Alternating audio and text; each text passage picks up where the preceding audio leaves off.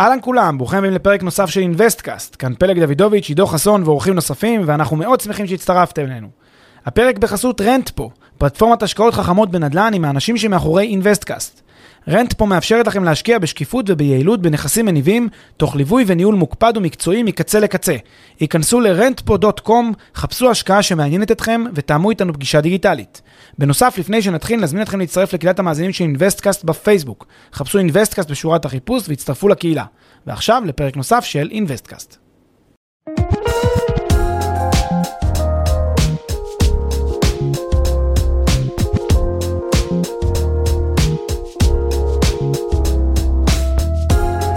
שלום פלג. שלום עידו. מה קורה? בסדר גמור, מה שלומך? בסדר גמור, התכנסנו לדבר היום על אה, קבלת החלטות בכניסה להשקעת נדל"ן, ואני חושב אה, שהרקע לפרק הזה הוא uh, הנטייה הטבעית של רובנו להיזהר, להתרחק מסיכונים, להיכנס לסחרור של מחשבות לפני שמקבלים החלטות, להסס וכולי. Uh, ובהרבה מקרים יש לנטייה הזאת uh, הצדקות הישרדותיות אינטואיטיביות כאלה, אבל לפעמים בהחלטות קונקרטיות בחיים, כשהחוויה ההישרדותית הזאת חורגת מגבולות הטעם הטוב, היא עלולה להיות בעוכרינו. והדבר שאני חושב שכל מי שמאזין עכשיו לפרק הזה חווה בעבר, או, או חווה ממש בימים אלה, זה הקושי בהחלטה להיכנס להשקעה בנדל"ן, והמחשבות האינסופיות שכרוכות בעניין הזה. Uh, כשבסוף בסוף מה שאנחנו כולנו uh, מחפשים כדי להרגיש בטוחים, uh, לקפוץ למים, זה איזושהי מידה מסוימת של ודאות. כן, לדעת שאני עושה את הדבר הנכון, שאני לא פזיז מדי וכולי. והשאלה הנשאלת היא, מה לעזאזל אנחנו עושים בשביל לקבל קצת יותר ודאות בים הגדול הזה שנקרא שוק הנדל"ן? אולי נתחיל מכאן. קודם כל, אין דבר כזה ודאות אה, בשוק הנדל"ן ובכלל בשוק ההשקעות, ואולי צריך אה, להבין כשמדברים על, אה, על, על לשחק בשוק הנדל"ן או לשחק בכלל, צריך להבין שמי שמחפש את הוודאות, אה, טעות בראשו. Uh, כי אין, אין, אין שום דרך שבה אני אוכל להגיע להרמטיות, כן? זה לא קיים. אני יכול להתקרב להרמטיות מלמטה, לשאוף לשם, אני יכול להגדיל את, ה, את הוודאות שלי לאיזשהו רף מסוים, אבל לעולם לא תהיה לי את המאה אחוז, ולכן מי ששואף לשם כבר, כבר מפספס אלמנט מאוד מאוד חשוב, שתמיד קיים בעולם ההשקעות. אבל מה שבעצם אולי אה, מסתתר מאחורי מה שאתה אומר, נושא התחושה, נושא ההרגשה.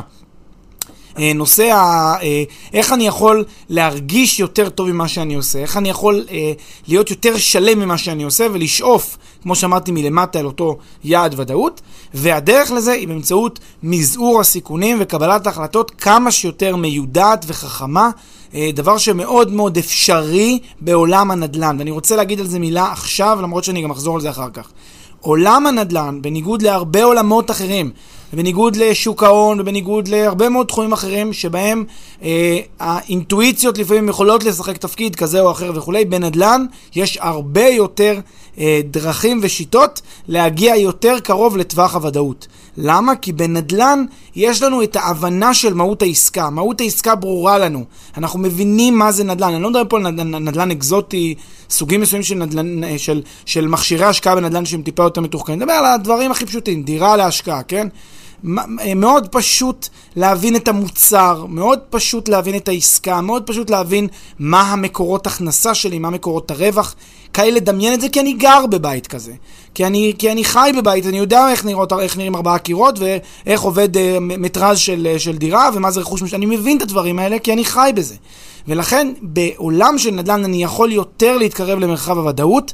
אה, לא אגיע בהכרח עד לשם, אבל אני יכול להתקרב לשם, ואז זה גם מאפשר לי לעשות באמת עסקה ב-60 שניות, עסקה שהיא הרבה יותר אה, יעילה, מהירה, יט מאוד מלומדת, מאוד מתוחכמת, מאוד חכמה, ועל זה נדבר בפרק. יפה, אז אתה אומר, אבל אה, אני שומע אותך אומר, הוודאות שלי נובעת מעצם העובדה שאני מכיר את העסקה, כי אני גר בדירה לצורך העניין, ואני מבין איך עובדת שכירות, אני מבין איך אה, עובד עליית דרך, אני מרגיש את זה, אני מכיר את זה.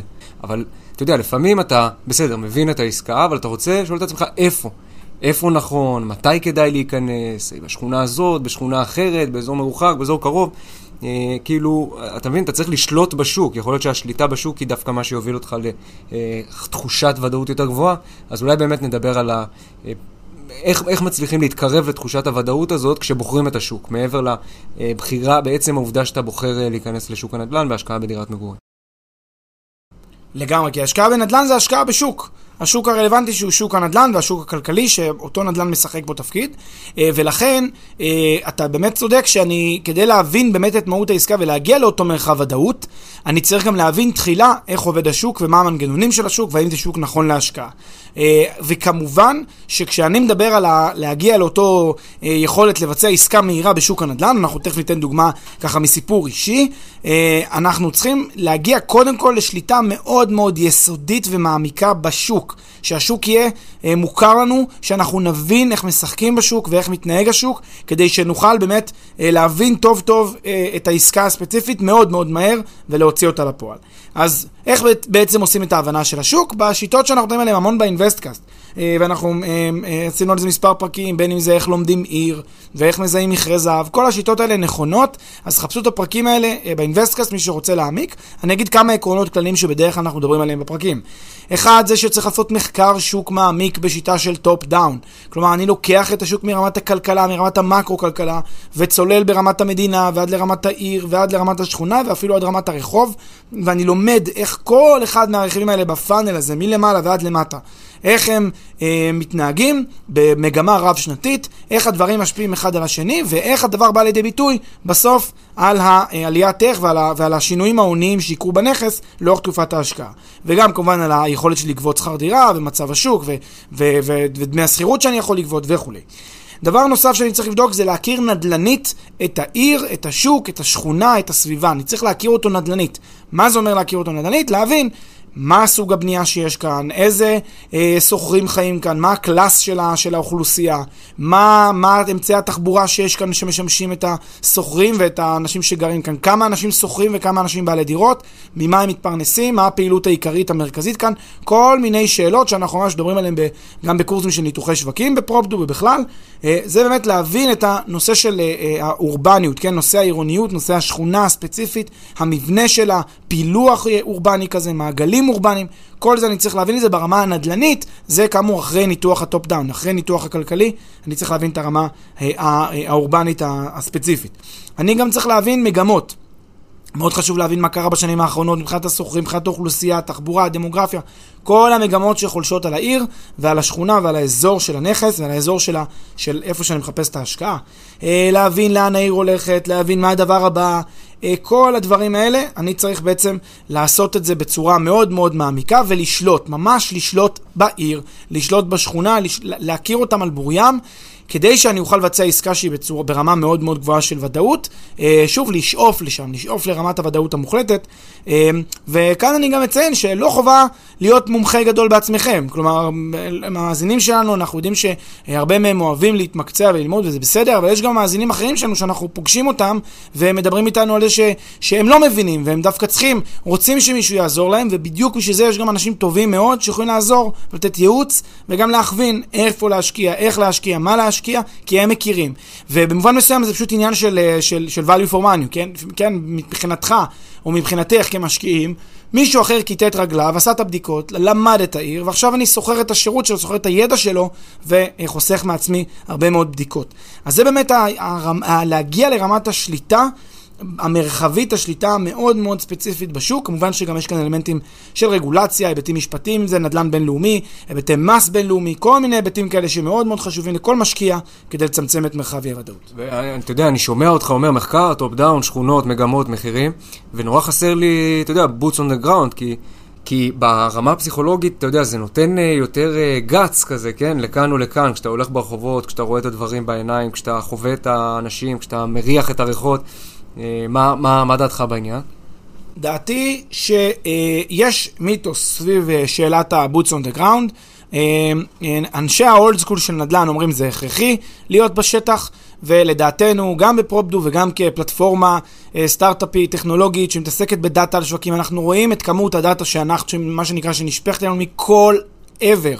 רמה, רמות הידע שיש אה, אצלנו במערכת, בחברה, שרואה כל כך הרבה דאטה וכל כך הרבה פיסות מידע, אני לא מאמין שיש מוח אנושי שמסוגל לעבד כל כך הרבה מידע ולזכור אותו, בין אם הוא אה, מתווך, מתווכת, 30 שנה הולך רק ברחוב הזה. הידע שיש במקורות האינטרנטיים הוא עצום, והוא יכול גם לאפשר עיבוד של דאטה, כלומר אנליזות של דאטה.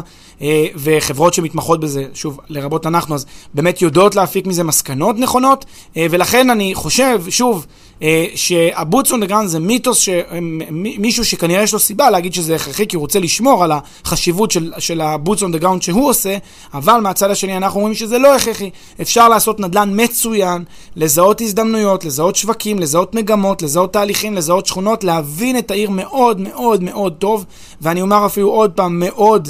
טוב את העיר, בצניעות, כן? עם, עם אקסלים משוגעים ועם אה, אה, כל מיני שאילתות אה, מטורפות שאתה יכול לחלץ מהם הרבה הרבה מאוד מידע. בזכות עבודה מרחוק, שנותנת לך את, ה, את הידע המקיף ביותר וגם הבר אנליזה הגדול ביותר.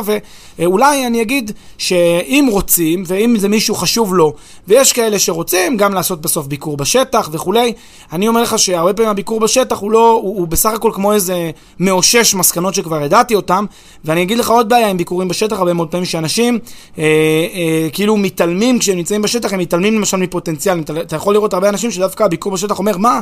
אבל זה סלאמס פה, מה זה המקום הזה? אבל אתה רואה לפי הנתונים שהמקום הזה עוד אה, חמש, שמונה שנים הולך להתפתח מאוד. אל תראה מה זה היום. הנה, אתה בביקור בשטח, אתה חושב שזה סלאמס, כי אתה רואה פה שזה נראה עלוב. אבל תחשוב מה, מה הולך להיות פה עוד שמונה, עשר שנים, שזה תקופת ההשקעה שאתה מתכנן, נגיד, בשכונה הזאת. אותו דבר בדיוק אה, למי שקצת היה לו את היכולת לנתח ולהסתכל, ולא להסתכל על זה כפשט, כ- כסלאמס, לא סלאמס, יודע להגיד, אה, יודע להגיד שזו החלטה, החלטת השקעה נכונה בדיעבד.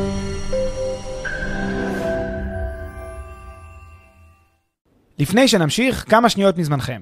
הפרק בחסות Rentpo, פלטפורמת השקעות חכמות בנדל"ן עם האנשים שמאחורי Investcast. Rentpo מאפשרת לכם להשקיע בשקיפות וביעילות בנכסים מניבים, תוך ליווי וניהול מוקפד ומקצועי מקצה לקצה. היכנסו ל-rentpo.com, חפשו השקעה שמעניינת אתכם, ותאמו איתנו פגישה דיגיטלית.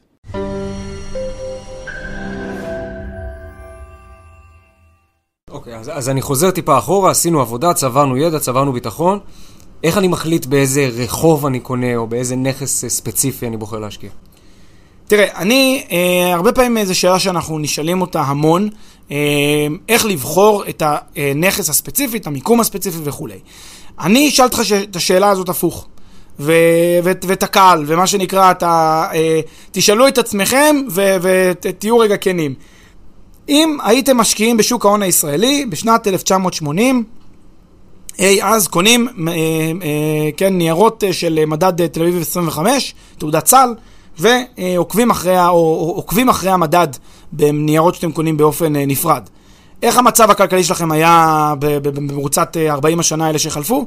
נראה לי שהייתם משתפרים קצת כלכלית. לא יודע, תסתכלו קצת על הגרפים, נראה לי שמצבכם היה טוב יותר משהתחלתם, והייתם עולים יפה מאוד מ-1980 ועד היום. עכשיו אני אוסיף ואגיד, אם הייתם קונים דירה, כן? כלשהי, כלשהי, וזה חשוב להגיד כלשהי, בגבעתיים, רמת גן, אה, תל אביב, ראשון לציון, אפילו דימונה, באר שבע, כל עיר כמעט בארץ, אני לא מדבר על מקומות מאוד ספציפיים, רוב מדינת ישראל, אם הייתם קונים בה דירה, בשנת 1980 ומממשים אותה ב-2020. האם מצבכם השתפר הכלכלי? באיזה רמה הוא השתפר? עד כמה הוא השתפר? אז תסתכלו על הגרפים, אתם תבינו לבד. גם בשוק ההון, גם בנדל"ן, הייתם עולים מצוין, ב- ב- באמת בלי, ואני אומר עכשיו את הדבר כמעט אה, אולי אה, מהפכני, מי שיש לו כוס, כוס חמה ביד, שיניח אותה רגע.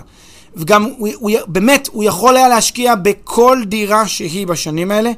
הוא באמת היה צריך להיות כישרוני בצורה יוצאת דופן כדי לא להעלות את העליות שחווה השוק מ-1980 ועד היום. באמת כישרוני כדי לא להצליח בהשקעה.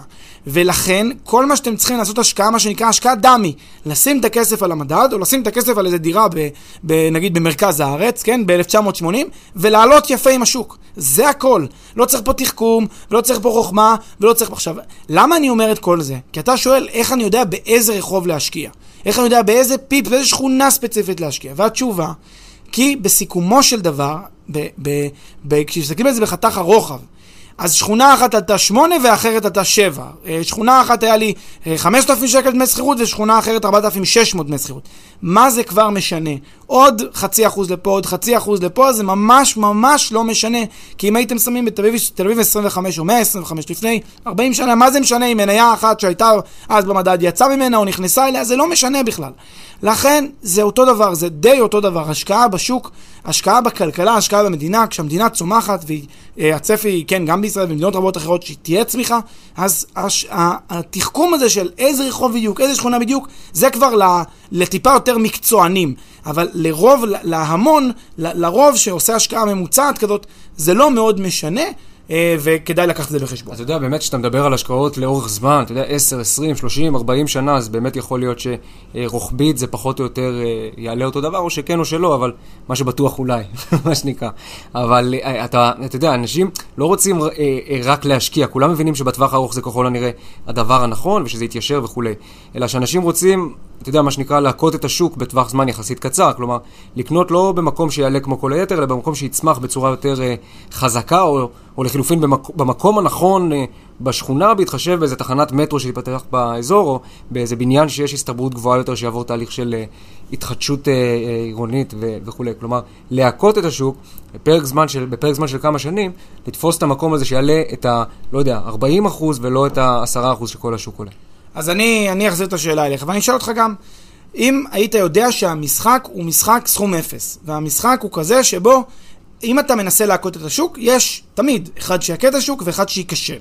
אז בואו נגיד, נגיד השוק עלה, לא יודע מה, 100% ב- ב- בעשור, בסדר? שוק מסוים עולה 100% בעשור, אבל יש אה, מישהו שריצה, אה, אה, קיווה, שני אנשים, סליחה, שקיוו להכות את השוק. אחד השקיע במזרח והשני השקיע במערב, כשלמעשה מי שהשקיע במרכז או בכל מה שבאזור של המרכז, עלה 100%.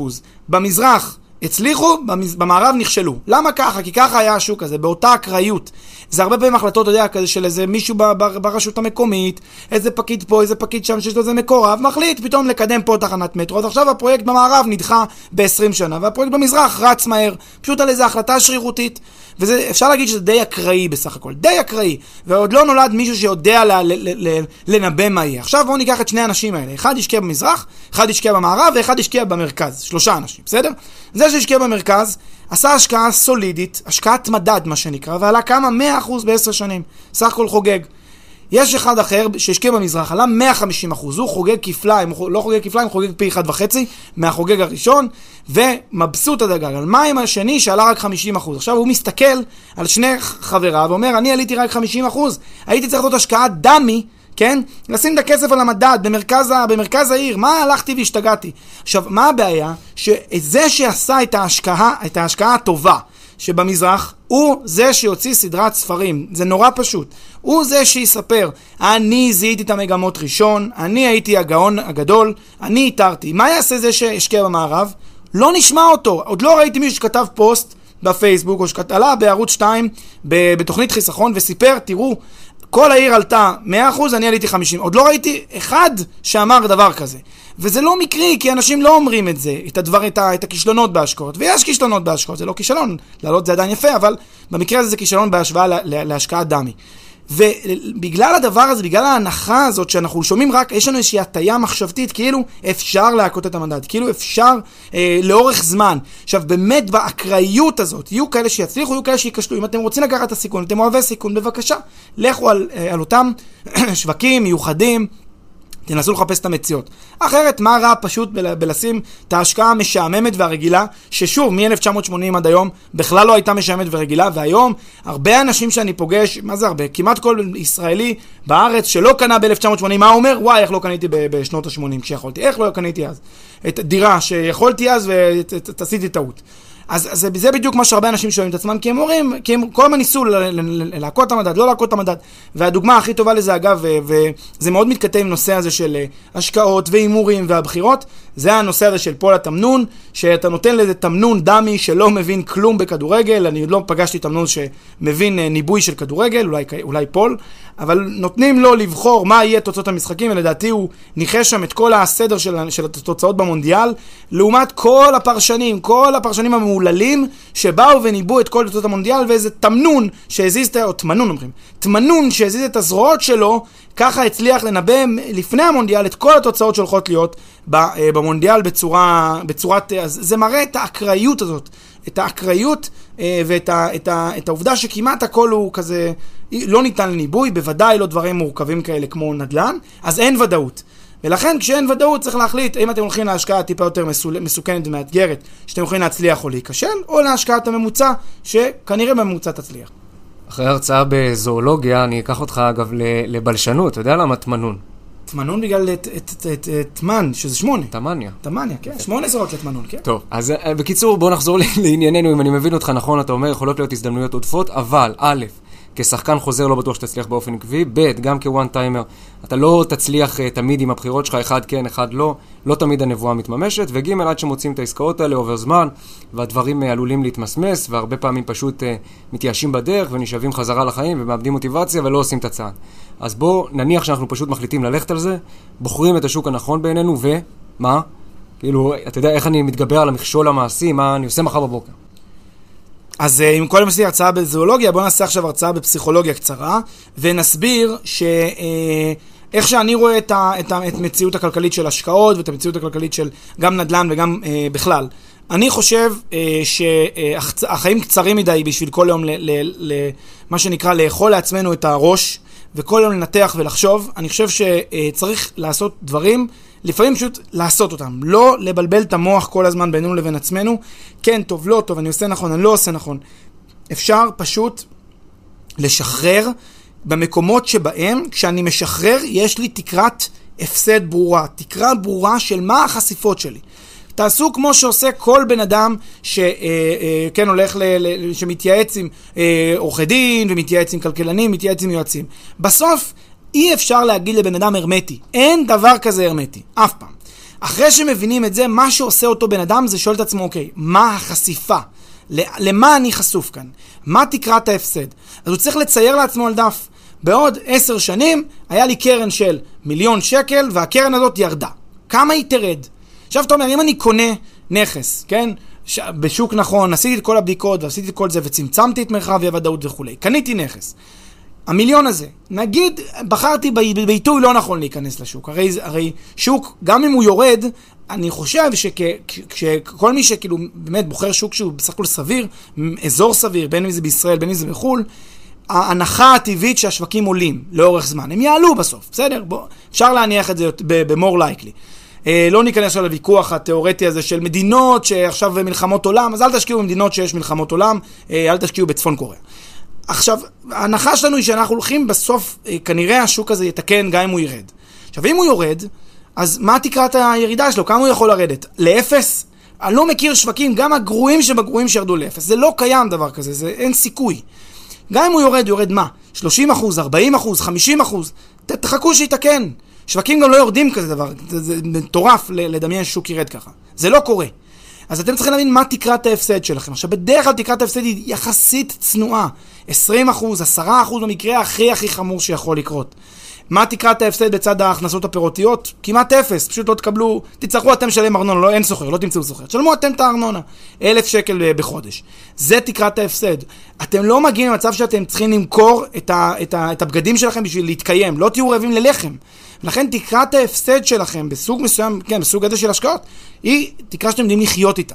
ולכן כש, כשזה המצב, למה לא פשוט לעשות את הצעד? אז מה, תיקחו את הסיכון, תעשו את הפעולה, אחרי שגידרתם אותו, אחרי שהבנתם אותו, פשוט צאו לדרך ותעשו את הפעולה, ואל תשאלו את עצמכם כל הזמן, עשיתי נכון, עשיתי לא נכון, וכל יום תהיו בתהייה הזאת שלכם, ביניכם לבין עצמכם, כי זה מה שתוקע הרבה אנשים. הרבה אנשים יעברו חמש שנים, שש שנים, שמונה שנים, שהם רק מדברים ומברברים על זה שהם רוצים להשקיע כבר בשוק ההון, על זה שהם רוצים לעשות תיק מנוהל, על זה שהם רוצים לקנות דירה בבאר שבע, על זה שהם רוצים, אה, לא יודע מה, לקנות אה, אה, אפילו ביטקוין, לא יודע מה, כל אחד והחלומות החלומות ההשקעה שלו. במקום פשוט לעשות ולראות איך זה, ולנסות, ולהבין מה תקרת ההפסד שלי. עכשיו, אני לא אומר מהצד השני, שוב, זה חוזר להתחלה של הפרק, אני לא אומר להגיע למצב שאתם עושים השקעות שהן לא נכונות, השקעות שהן מסוכנות. אתם צריכים מראש להבין את תקרת ההפסד שאתם מוכנים לחיות איתה. אם ההשקעה שלכם היא השקעה מוגבלת בזמן, השקעות אקזיט כאלה, השקעות אה, שאתם, אה, יש תקופה, יש החזר של משכנתה וצריך לעמוד בהחזר המשכנתה עד התקופה הזאת, ואם לא, לוקחים לי את הנכס או לוקחים לי את ההשקעה או שהפרויקט כושל, זה סיכון שאני יכול להפסיד פה קרן. אולי כולה, אולי חלקה, אבל אני יכול להפסיד פה קרן. ואני צריך לקחת את זה בחשבון. וגם זאת השקעה שיכולה להיות מתאימה לי. אני רק צריך להחליט מה תקרת ההפסד שאני מוכן לחיות איתה ולצאת לדרך. אבל דבר אחד בטוח, פשוט צריכים להתחיל לעשות, להפסיק לחשוב על זה, להפסיק לנתח. יש לכם תחושת בטן, אתם בדקתם, עשיתם את הבדיקות הנכונות, אתם מאמינים בשוק, אתם מאמינים בהשקעה באופן כללי. יאללה, צאו לדרך, שחררו את החסמים. פשוט תתחילו לעבוד. בואו ניקח דוגמה קונקרטית לדרך פעולה שכדאי ללכת איתה, אתה יודע, כזה, זה מין אה, עסקת נדל"ן פשוטה יחסית, אה, שאתה יודע, שממחישה שקצת מורידה את הרגליים לקרקע בכל מה שקשור לאיך לצאת לדרך ומה לעשות ומה לא לעשות. נספר מעדות ישירה, אה, ויש לנו מאזין נהדר שקוראים לו סער, שגם דיברתי איתו על זה ממש לפני כמה ימים, ובעצם עסקה מאוד, מאוד מעניינת ופשוטה לחלוטין. אה, אה, מעורבים בה, שבעצם בעסקה הזאת אה, אנחנו זיהינו שיש מגמה מאוד ברורה של ביקושים, ביקושי שיא לדירות קטנות מאוד, דירות סטודיו בעיר מרכזית. והבנו שהביקושים האלה הם ביקושים מאוד מאוד חזקים ועוצמתיים, עד כדי כך שכשאתה מגיע אה, אפילו ראשון אה, לראות את, ה, לראות את הפרויקט ולהתעניין בפרויקט, אתה מקבל אה, תשובה שאתה צריך לקבל את ההחלטה ממש ב, ב, בשעות הקרובות, כי אחרת זה ייחטף, ואתה אומר כן, כן, בטח, בטח, ולמחרת כבר רוב הדירות בפרויקט נמכרו. וככה פרויקט אחרי פרויקט אחרי פרויקט, ויש פרויקטים גם שאתה, אתה, מה שקורה זה מרוב שיש ביקושי שיא, הדירות האלה הן דירות שנמכרות קודם כל למעגלים קרובים, ורק מה שנשאר, שזה בדרך כלל הדירות הגדולות, יוצאות לשוק. אז למעשה אפילו כן אין לך אפילו הזדמנות לקנות דירות קטנות, דירות סטודיו, ומי שקצת יודע בנדל"ן יודע שהדירות סטודיו הן הדירות הכי, בדרך כלל עם התשואה הכי גבוהה, והן נחטפות ראשונות, והן גם הראשונות להיסחר. בקיצור, יש כאן אה, הרבה סיבות טובות להעדיף את הדירות האלה, ובאותה תקופה באמת היה לחץ מאוד מאוד חזק, אה, אגב, הוא עדיין קיים בחלק מהמקומות, אה, לקנות אה, דירות אה, מהסוג הזה. ואז בעצם היינו באיזשהו ביקור באותו מקום, היינו בסיבוב כזה של, של פרויקטים, ולא הצלחנו למצוא, כי בכל מקום אזלו הדירות, ולא רצינו דירה אחת, רצינו מספר, ואזלו, אזל בנדל כזה שאתה יכול לקנות. חזרנו לארץ, היינו בארץ אה, כמה ימים בין הטיסות האלה, ורק אחרי, אחרי הטיסה הזאת, כשבעצם אה, כל הזמן שמרנו על קשר עם הנציגים בשטח, שבעצם אה, שלחו לנו את הדירות. עכשיו צריך להבין משהו חשוב. מה זה אומר שאנחנו אה, בשלים ומוכנים להשקיע שם? אנחנו עשינו את הניתוחים שלנו, ואמרנו אנחנו מאמינים בשוק. ובדיוק מה שאמרתי קודם, עידו, מה זה משנה לנו, בתפיסת העולם שלנו, אם אנחנו קונים באזור הזה של, של מרכז העיר, באזור הזה של מרכז העיר, באזור הזה של השכונה הזאת, באזור הזה של השכונה הזאת. אם אתה מאמין בשכונת אה, שפירא בתל אביב, בשנת 2000, ואתה חושב שזו שכונה שהולכת לצמוח, אז מה זה משנה אם אתה, אם אתה קונה ברחוב הזה או ברחוב ההוא? מה זה כבר משנה? עוד חצי אחוז לפה, עוד חצי אחוז לשם. זה לא משנה יותר מדי, וזה בדיוק מה שהבנו.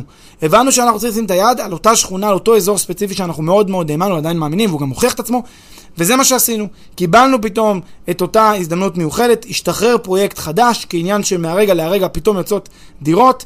בא, מישראל הזמנו דירות. אה, הפעלנו, גם היה שם פרוצדורה יחסית מורכבת של פתיחת חברה, אה, דרכה צריכים היה לקנות, לכן גם שינוי של ההסכם, זה לא היה הסכם רגיל, זה הסכם קצת יותר מיוחד, כי זה הסכם מול חברה ולא מול יחיד.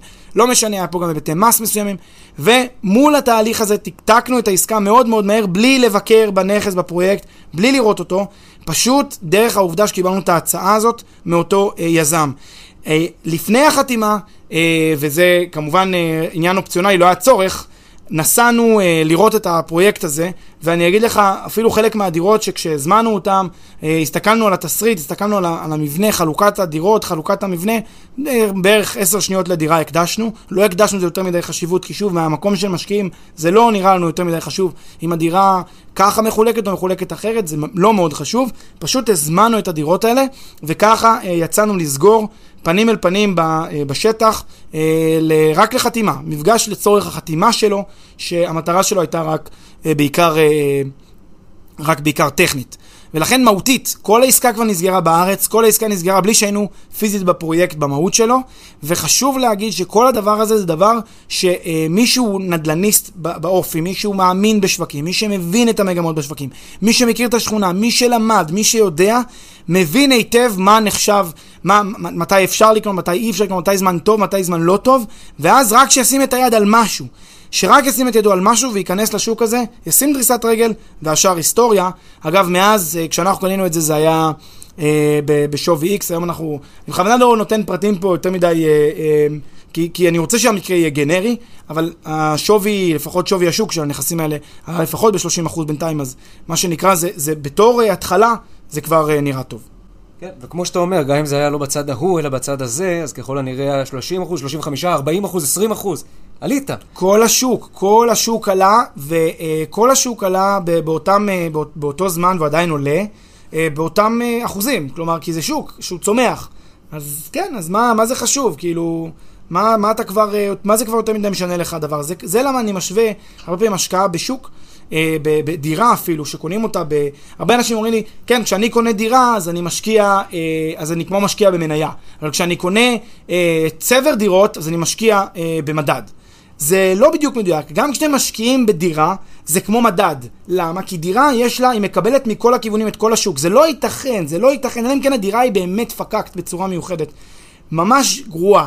אבל זה, זה נדיר. אם אתם קונים דירה רגילה בשוק, אז היא מתנהגת כמו כל השוק. לא יכול להיות שכל השוק יעלה 10% והדירה הזאת תעלה 1% או תרד 5%. זה לא הגיוני, אלא אם כן יש בה באמת משהו שלא בדקתם טוב.